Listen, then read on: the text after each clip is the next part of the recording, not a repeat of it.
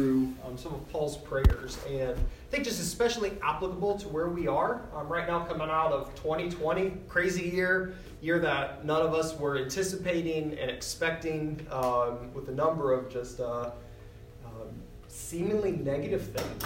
Um, if you just sort of think through all that happened, and um, so I think it'd be just really helpful, just as we begin this new year, to sort of take a break, step back, and uh, and think about where we've been and, and, and where we're going. Um, the world certainly isn't getting any better. Um, Christianity, especially, seems to be more and more marginalized, more and more opposed, especially in our in our culture.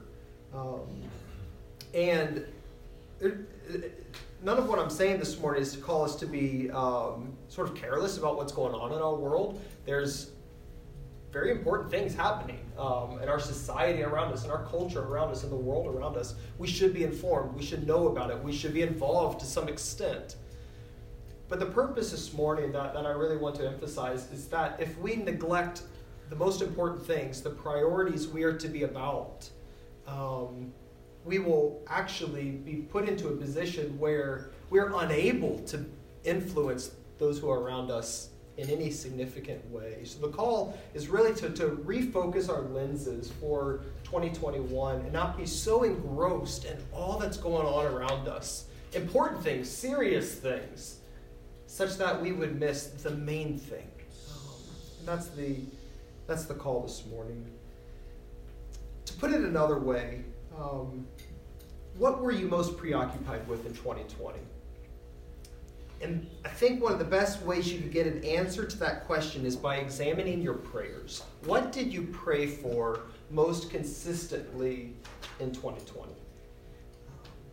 What has been your prayer? Have we been praying for things that will not make a hill of beans one second after we enter into eternity? Or have we been praying for things and pursuing things that will matter five billion years from now? What have we been praying for? So that's really the point of this lesson this morning to refocus our lenses on God's values and God's priorities, um, especially centered around prayer. So I want to invite you this morning to look with me at Second Thessalonians chapter 1, and we'll pass the outline out here. Um, one of Paul's prayers here, and uh, it's uh, convicting and uh, pretty helpful at the same time.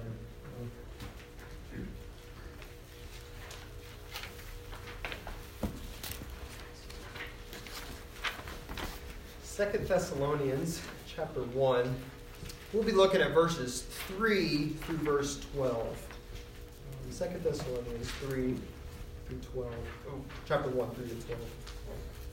In this prayer, Paul gives himself as a model for us to follow. He gives us a model for how we are to pray and a model for how we are to live. Paul is praying for these Thessalonians here because he is governed by God's priorities. God's values, God's priorities are at work in Paul's life. And that's why he's praying the way he is here. But he's also praying this way because he wants these believers now to be governed by these same priorities. He wants to model it, and now he wants these priorities to become their priorities in their lives. And that's what he is, what he's after. Um, you can see on your outline, I've, I, have entitled this whole passage Worthy Priorities and Worthy Prayers. In verses 3 to 10, um, we get, uh, Paul tells us the fundamental truths which undergird his prayers for these Thessalonians. Um, in these verses, Paul's going to tell them the priorities that are driving his prayers for them. And then verses 11 to 12, Paul is going to tell the Thessalonians the purposes of his prayer. Um, that's really the main substance of his prayer. And then finally in 12b, he's going to give the grounds of his prayer. He's going to root everything in the grace of, of God. So, three pretty clear sections. So, let's begin at the, the first point there the fundamental truths which undergird Paul's prayer for the Thessalonians in verses 3 to 10.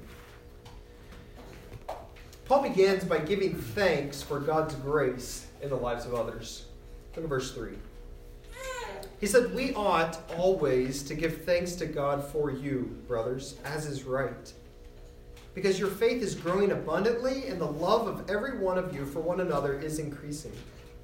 Therefore, we ourselves boast about you in the churches of God for your steadfastness and faith in all your persecutions and in the afflictions that you are enduring. Paul begins by reminding them that God is the ultimate reason for everything else he's going to mention in this prayer. Um, look what he says. He says, We give thanks to God. He's giving thanks to God. And what is he giving thanks for? He mentions three things. He gives thanks for their increasing faith, their abounding love, and their endurance in the midst of persecution. But notice one thing Paul is not thanking them. Who's he thanking? He says, I give thanks to God. God. He gives thanks to God. Why? Because God is the one who's ultimately responsible here. God is the one who is responsible for every ounce of their faith, for every act of their love, and for every moment of their endurance. And He tells them that. He says, I give thanks to God for these things in your life. The point is that any amount of spiritual fruit that we have in our lives must be traced back ultimately to God. I give thanks to God for these things in your life.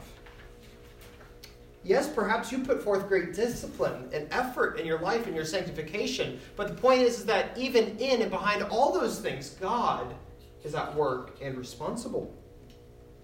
At the end of the day, God stands behind it all. We have come this far by God's grace, and because that is the case, we can have confidence going forward. That's Philippians 1 6. God's at work in you, right? He who began a good work in you will be faithful to can complete. And that's what Paul's doing. He's, he's bringing their attention to God's grace at work in their lives. But notice one thing. Before we move on, notice what Paul's doing. He's not only giving thanks to God, but what is he doing? He's telling these Thessalonians about his thanksgiving to God. It is directed to God and it's spoken to the Thessalonians. Paul models here for us what a person truly driven by God's priorities ought to look like. It is a person primarily concerned with the spiritual well being of those around them. And this kind of person seeks the well being of those around them by directing them back to God's grace at work in their lives. So, so let's look at a couple implications here, and then I, I think you'll get the, the picture of what's, what's going on. You can see on your outline, um, implication number one. What are we saying? What is Paul modeling here for us? Number one, we ought to be so enthralled with the work of grace, with God's work of grace in the lives of others, displayed in their love and their faith and their endurance, that thanksgiving for this fills our prayers. Let me ask you something. When was the last time in your personal private prayer, you gave thanks to God for the spiritual growth you've observed in one another. When's the last time you did that? When's the last time I did that? Tells you something about your priorities, and that's what Paul is modeling. It's a great indication of where our priority, priorities are. When was the last time you thanked God for the spiritual growth of your brother and sister? Number two, we ought to be so enthralled with God's work of grace in the lives of others that we point it out to others. And that's what Paul's doing. He's not only giving thanks to God, he's now telling the Thessalonians about that. What an encouragement that must have been to the Thessalonians. Here's the Apostle Paul saying, I see the grace of God at work in your life. What an encouragement to keep going and persevering. We need to grow in our concern for one another and be on the lookout for marks of grace in each other's lives. And then you tell them about it. Why? Why tell them about it? Not to puff them up, not to make them think great about themselves, but why? In order to direct them back to God's grace, so that they too would give thank- thanks for it, and so that they too would continue to persevere, knowing that God is at work in their lives. So, Paul has given us an excellent model here of what a person governed by God's priorities ought to look like. And notice, this is an ought to. Look at the very beginning of the verse. We ought to. And then a few words later, as is what? Right. This is not an option here, guys. These are priorities which must govern you as a believer. Genuinely thanking God in private for the growth you see in the lives of one another, and then telling your brothers and sisters about the grace of God you've, you've observed in their lives. That's an ought to.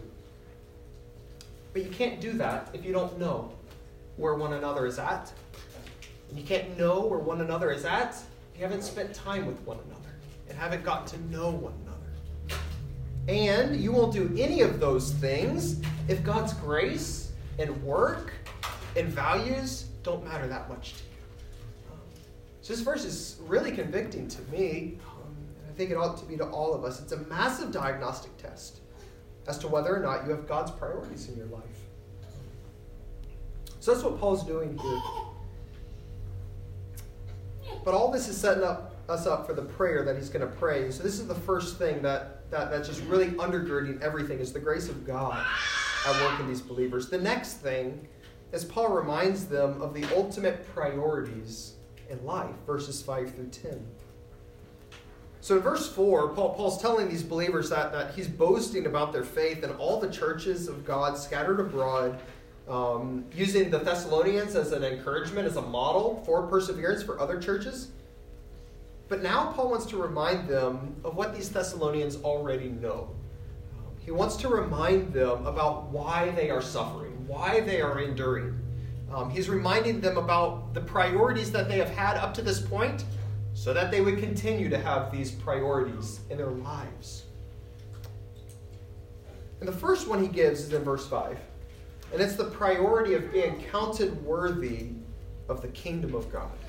Look at verse 5.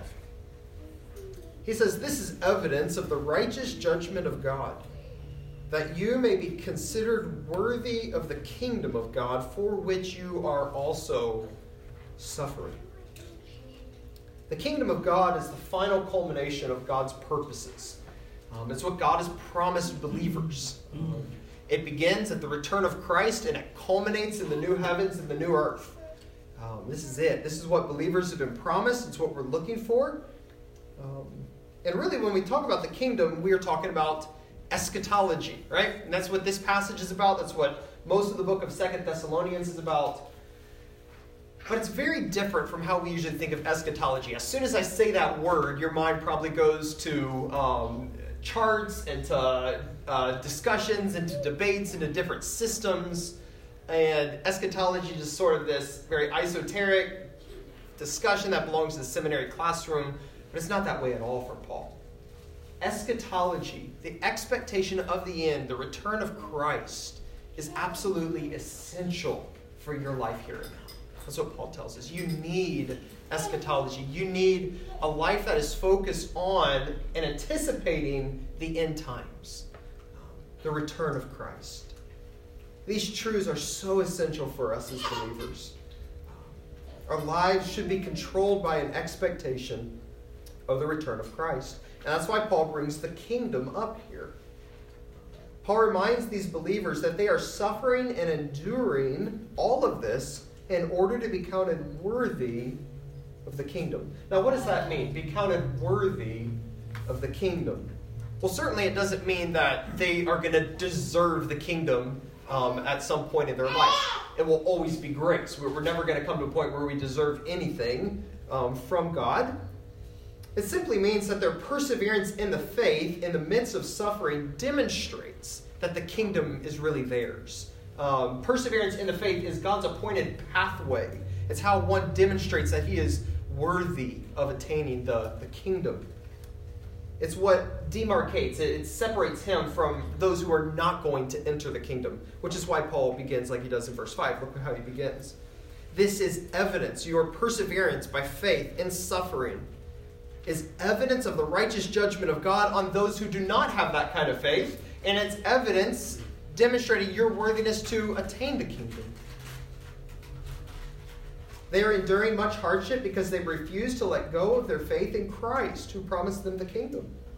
And therefore, they'll be reckoned worthy of the kingdom because of their enduring faith. In other words, this is the main priority that Paul is about the kingdom, the coming kingdom, entering the kingdom, being found worthy of the kingdom.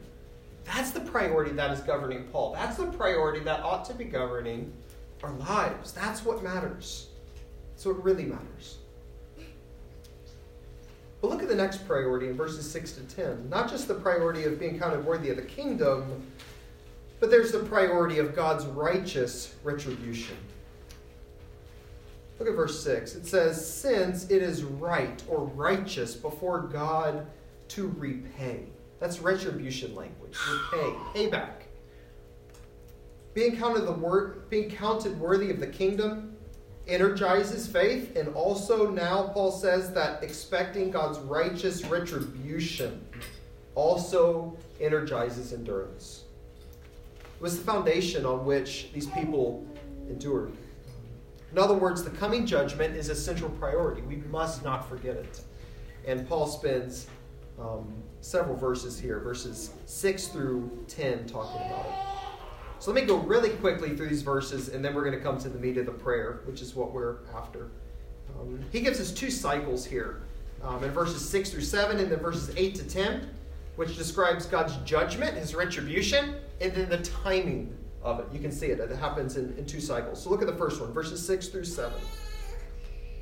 Since indeed God considers, considers it just to repay with affliction those who afflict you, and to grant relief to you who are afflicted, as well as to us, when the Lord Jesus is revealed from heaven with his mighty angels in flaming fire. So look at these reversals that are, that's going to happen. There will be a reversal for those causing suffering. Paul says tribulation for those causing tribulation. And there's going to be a reversal for those Christians who are suffering. Paul says, To you who have suffered tribulation, there will be rest along with us. In other words, things are not always going to be the way they are now. Those who have faithfully trusted Christ and have suffered for it will be rewarded the kingdom, and everybody else will be rewarded with wrath and judgment. When? When is that going to happen, Michael? Paul? Paul says, when the revelation of Christ, at the revelation of Christ, when the Lord Jesus is revealed at his second coming.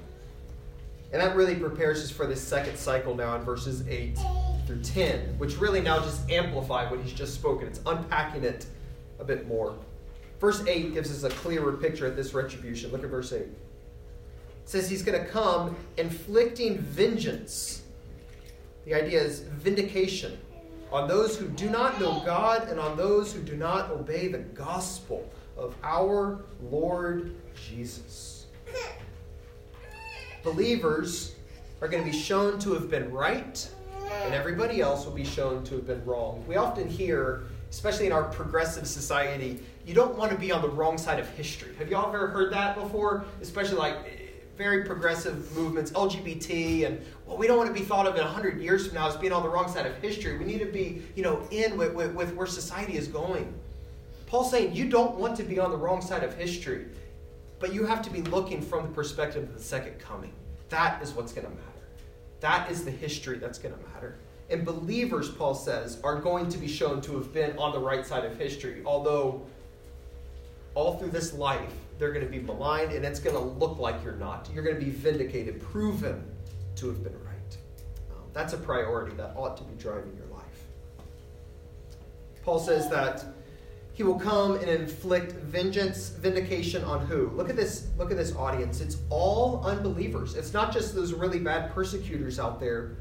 It's unbelievers. And man, I wish I had a lesson just to spend on unpacking this description. Look what he says. On those who do not know God and who do not obey the gospel of our Lord Jesus. If you're not a Christian, that's what you are. You don't know God. And you don't obey the gospel. And he says, which ones will pay the penalty? Eternal destruction away from the presence of the Lord. And then verse 10, he gives us the timing again when he comes, when Christ comes.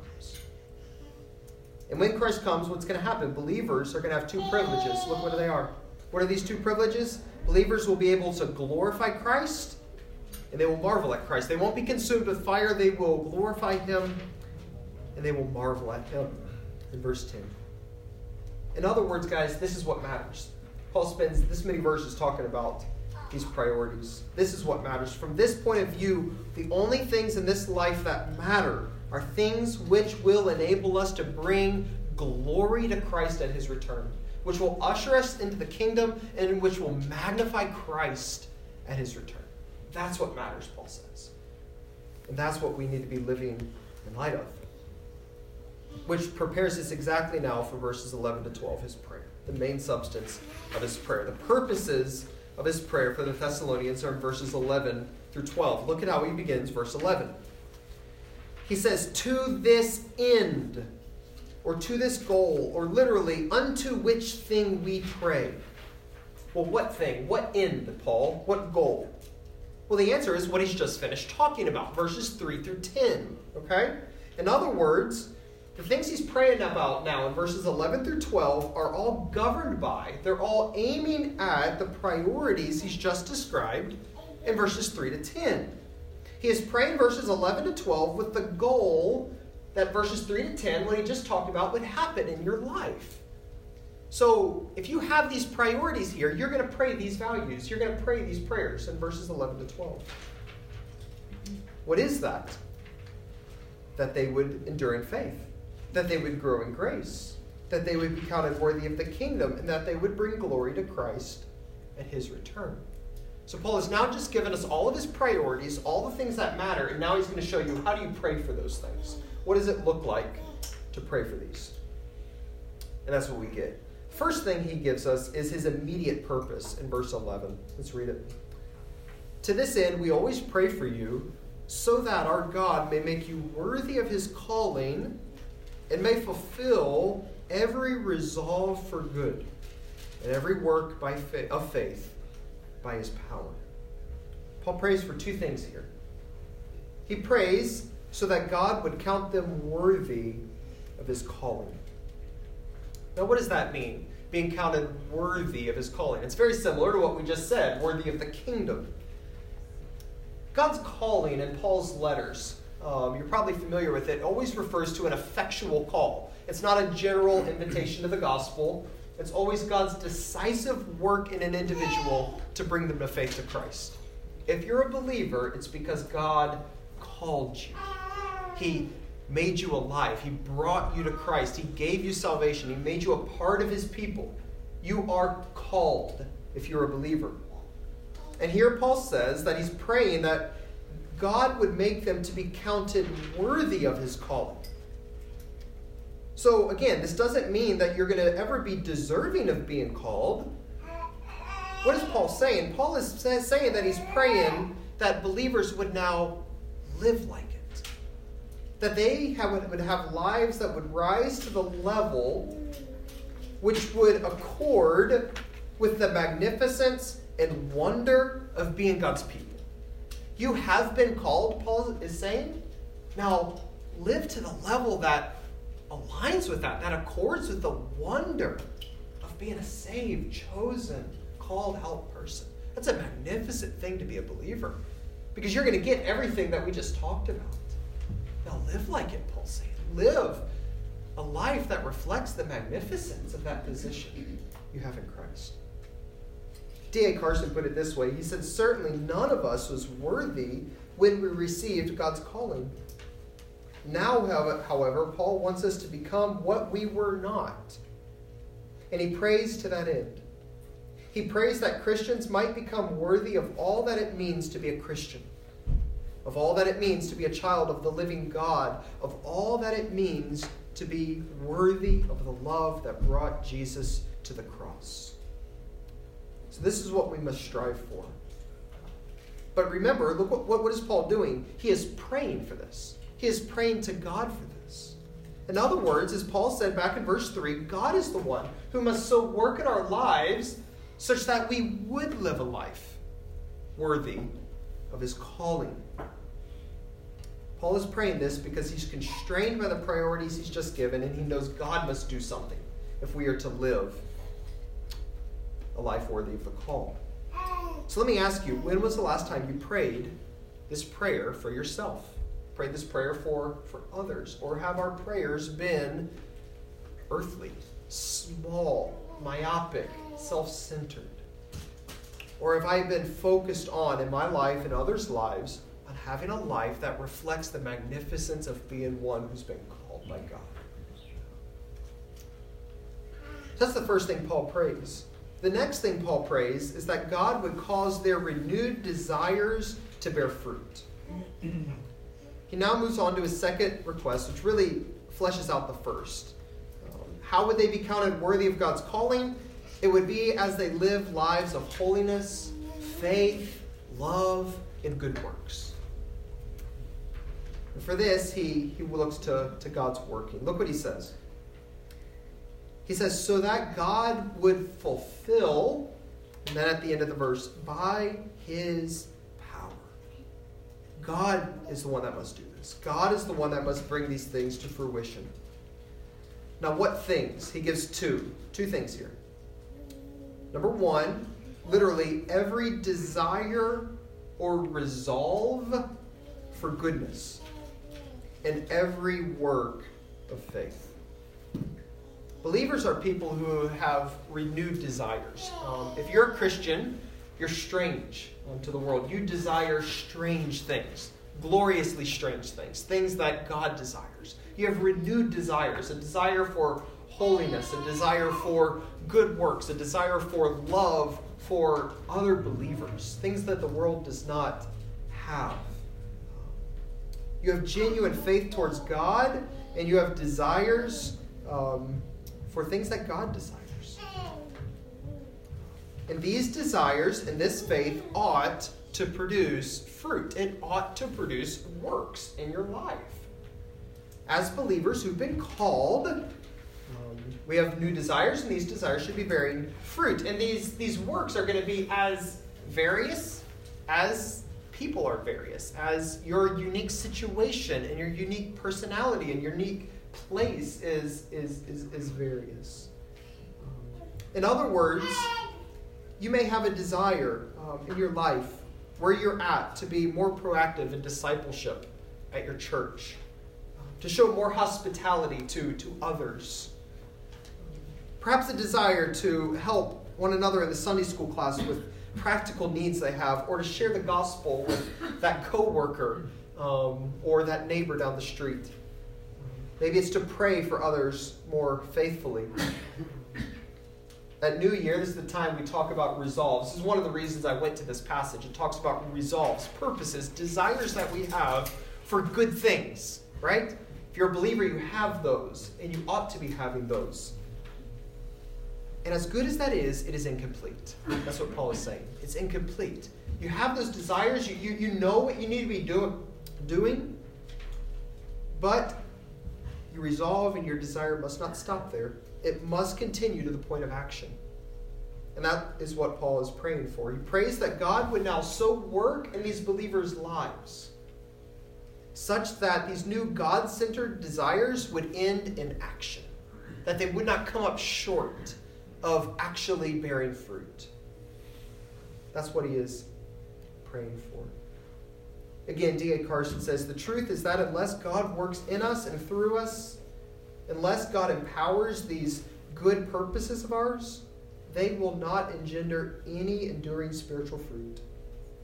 They will not display any life transforming, people changing power. In other words, if we are to act on the faith filled purposes and good desires of ours, we must have God's power at work in us. And that's what Paul is praying for. God, let the desires not fall short of being fulfilled in actual fruit and actual action. Question is why? Why is Paul praying that? Well, his priorities, right? Verses 3 to 10. This is the only thing that's going to matter. This is the only thing that's going to matter when Christ returns.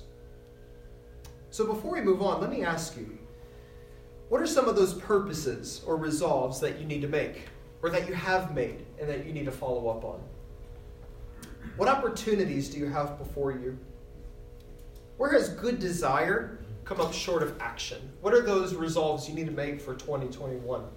Um, New Year's re- resolutions are not um, simply a worldly thing. They are if they're separated from Christ and the Spirit of God, but you should be making resolves for holiness and good works. The call is to look to God for strength and then get busy by faith.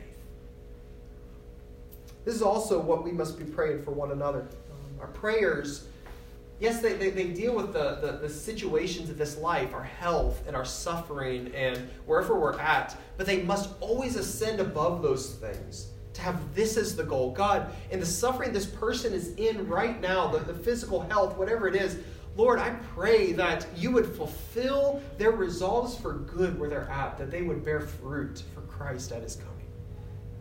That's the kind of prayers we need to be praying for one another. Well, Paul is not finished. Look at verse 12 now. He gives us now his ultimate purpose. What is the ultimate goal of these good works and the faith filled fruit of believers? Um, where is it going? Paul gives it to us in this verse. Look at verse 12. So that the name of our Lord Jesus may be glorified in you and you in him. The ultimate purpose is that Christ will be glorified. Literally, the name, the person, the being, the character of the Lord Jesus would be glorified. Look back up in verse 10 where we were. It says, When he comes on that day to be glorified in his saints. Now, how is that going to happen? How will Christ be glorified in his saints when he returns? Paul tells us it will be through their lives of good works, in the midst of suffering, flowing from faith and confidence in the character of Christ, growing in the soil of God's grace and work in them. That's how Christ is going to be glorified.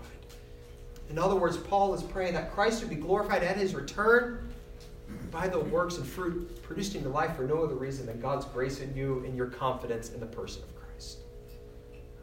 You see, unless our resolves of goodness rise to this level, um, they'll be insufficient. Why do we want to share the gospel with that coworker? Why do we want to get more involved at the church? Why do we want to bear more fruit of love? If it is only so that I would be looked at as a bit more spiritual or a bit more of a mature person or man, he's a godly person or look at Michael, Paul says you failed the test. That is not the purpose. And if we're honest, I think most of our good works in there, um, most of it's centered upon me. Look at me. Paul is praying that the end goal must be that Christ would be magnified, Christ would be glorified. That any and all good works we do are done in dependence on Him to highlight the grace of God. But He isn't finished. Look again. It's that Christ would be glorified in you, and what? And you would be glorified in Him. Now, what does that mean? What does it mean for a believer to be glorified? Well, the answer is that we're glorified in a different way. Um, we don't glorify Christ by giving him anything, right? How do we glorify Christ? Um, I remember an illustration John Piper gave many years ago. He said, We don't glorify Christ like a magnifying glass by making something really small to appear bigger than it really is, okay? That's not how we glorify Christ. We glorify Christ like a telescope, something that is massively glorious and through our lives, whatever we do, to make it look more like it really is. It looks small, but it's not small, it's massively glorious. Our lives, our job is to, to show and display how glorious it really is. That's what it means to glorify Christ. We don't give him anything. But a believer's glorification, we do get something. This is nothing else than the glorification of a believer at the return of Christ, a resurrection body, being transformed to be in the image of Christ when he returns. That is the end goal of your life of faith, of your life of love, being counted worthy of the kingdom. It's that Christ to be glorified, and the end goal is that you would be glorified, transformed in Him. That's where everything is going right now. And if that's not enough, look how Paul finishes at the very end of verse 12. He now gives us the ground of his prayer. Verse 12. So that the name of our Lord Jesus may be glorified in you, in you and him according to the grace of our God and the Lord Jesus Christ. He ends where he began with the grace of God, with the work of God in your life. This is what must happen if you are going to bear any fruit. And why is Christ going to be glorified? Because it's His grace. Because He's the giver. The giver gets the glory. He's the one that did it. And when we are conscious of this, when this becomes our priority, we will seek to display His worth and grace in all that we do.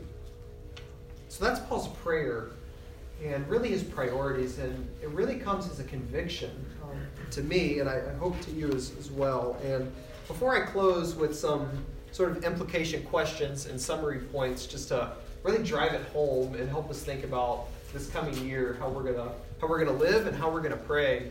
Um, just ask you: Is there any questions, any comments on what we've seen here um, before we wrap it up? Yeah, I just have a question, something that came to my mind when you were going through verses six through ten. Mm. He seems to spend a lot of time on, um, I don't know if you can call it imprecation, but, mm-hmm. you know, just almost taking comfort in yeah. God inflicting vengeance yeah. on and upholding his justice, and I understand that.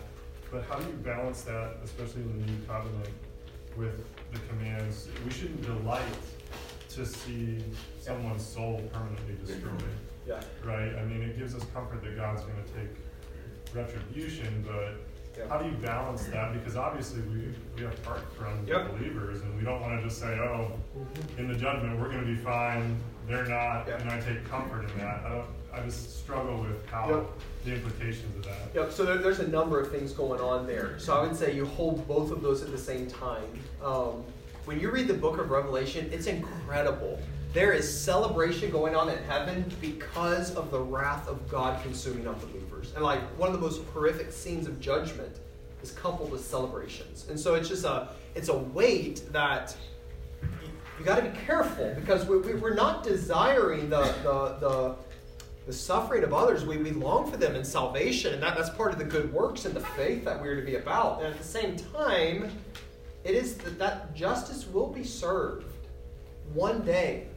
Accounts will be settled. That gives you great comfort to endure. And so I guess it's the application that you got to be careful of. Both truths you hold at the same time, but we're not free to make application of those truths in any way we want, right? So we have the truth of the justice of God, and we make application to the fact that we can have comfort in that. And then we have the truth of the gospel of God and we make application by um, you know probably the, by sharing with others. So yeah. Probably the, uh, along with that. Is the celebration comes from the destruction of sin. Yeah. Yep. Yeah, it does. It does because the uh, God's purposes are fulfilled. His glory is not being despised, and, and all that. But at the same time, there is the element of satisfaction, vindication that the tables are now turned. Um, and uh, I think it's just a theme that we're uneasy about going to that the Bible is a bit more comfortable um, on. And at the same time, I think it's something that we need to be careful lest we drift into genuine desire for the for the destruction of others. So I think it's a, a life coupled with I long for your salvation, and at the same time, I rest in the vindication of God, which will prove believers right. That also causes us to do what? Magnify the grace of God, because if it was not for the grace of God, I am right there as well. And that's why for eternity, it's going to be redounding to the grace and mercy of, of, God. At the same time, as we celebrate his vindication and judgment on, on those who didn't get it right, and we got it right. Well, why? Because of the grace of God. So uh, it's just, uh, yeah, it's a really, really good question. Good. Any thoughts? Any questions? So let me just finish here, uh, one minute. Ask you, when was the last time you prayed like this for yourself, for your family, for your Sunday school, for your church, for your pastors? When was the last time you gave thanks for the grace of God that you observed in, in, in those around you? When was the last time you pointed out that grace to those who were around you for their encouragement? When was the last time you specifically prayed that in whatever circumstance one is in, God would so work in them that they would be counted worthy of the calling they've received and that their desires would result in actual fruit? When was the last time you prayed that? When was the last time you grounded your prayers in the ultimate goal that Christ would be glorified, and that believers would be glorified in him. When was the last time you prayed for another person to persevere in the faith so that they would be glorified at Christ's return? When was the last time that you were consciously aware that any answer to your prayer was grounded in the grace of God? Paul is coming to us um, from an otherworldly perspective. And man, as I've gone through 2020, I, I, I confess, I've gotten caught up in coronavirus and all the political corruption with that and the election and all these things, important things that you need to be aware of. But if we neglect this, we have neglected the main thing. If your answer is like mine to these questions, which um, is not very often, um, the fundamental problem is that we have misplaced priorities. We failed to live in light of eternity. We failed to live with eyes set on expectation for Christ's return. We've subtly believed the lie that what matters is the here and now. Um, last thing I want to point out is what are those desires? What are those resolves for good that you have or that you need to make for this coming year? That maybe you have and you've fallen short of action. Where is it? You'll do it by God's grace and strength to you, it's true, but you'll never do it until these eternal priorities become your own. So the call this morning is a call um, for repentance, and it's a call for renewed focus, and that we would focus our lenses on what matters. The return of Christ. He's coming. He is coming. And the only thing that's going to matter is what was done out of faith for him and love for others. There's a famous sentence, you've heard it, I'm sure. Only one life will, will soon be past, and only what is done for Christ will last. That's it, guys. That's 2021. Let's, let's aim for that um, as a class and one another and in our prayers um, for each other. So let me pray. Father, I thank you for the clarity of your word. I confess worldliness. Focus on this life, focus on this world, neglecting Christ, neglecting the grace of God, neglecting the glory of Christ. Heavenly Father, I ask that you would help us to have resolves for good, and then by your grace and power, follow through and produce fruit, depending on your grace, seeking the glory of Christ, growing in faith and love and endurance, knowing that He's coming. We long for that, and we long for His glory because of the great grace and love that you've shown to us. Father, I love you. I thank you for my brothers and sisters. Will you cause us to be counted worthy of your calling? Prepare us for the service ahead, that we would receive your truth with submission and give thanks to you with hearts uh, filled with joy. We love you. In Jesus' precious name we pray. Amen. All right, guys. Have a great Sunday, and I hope to see you men Saturday morning for our, book study. Happy New Year.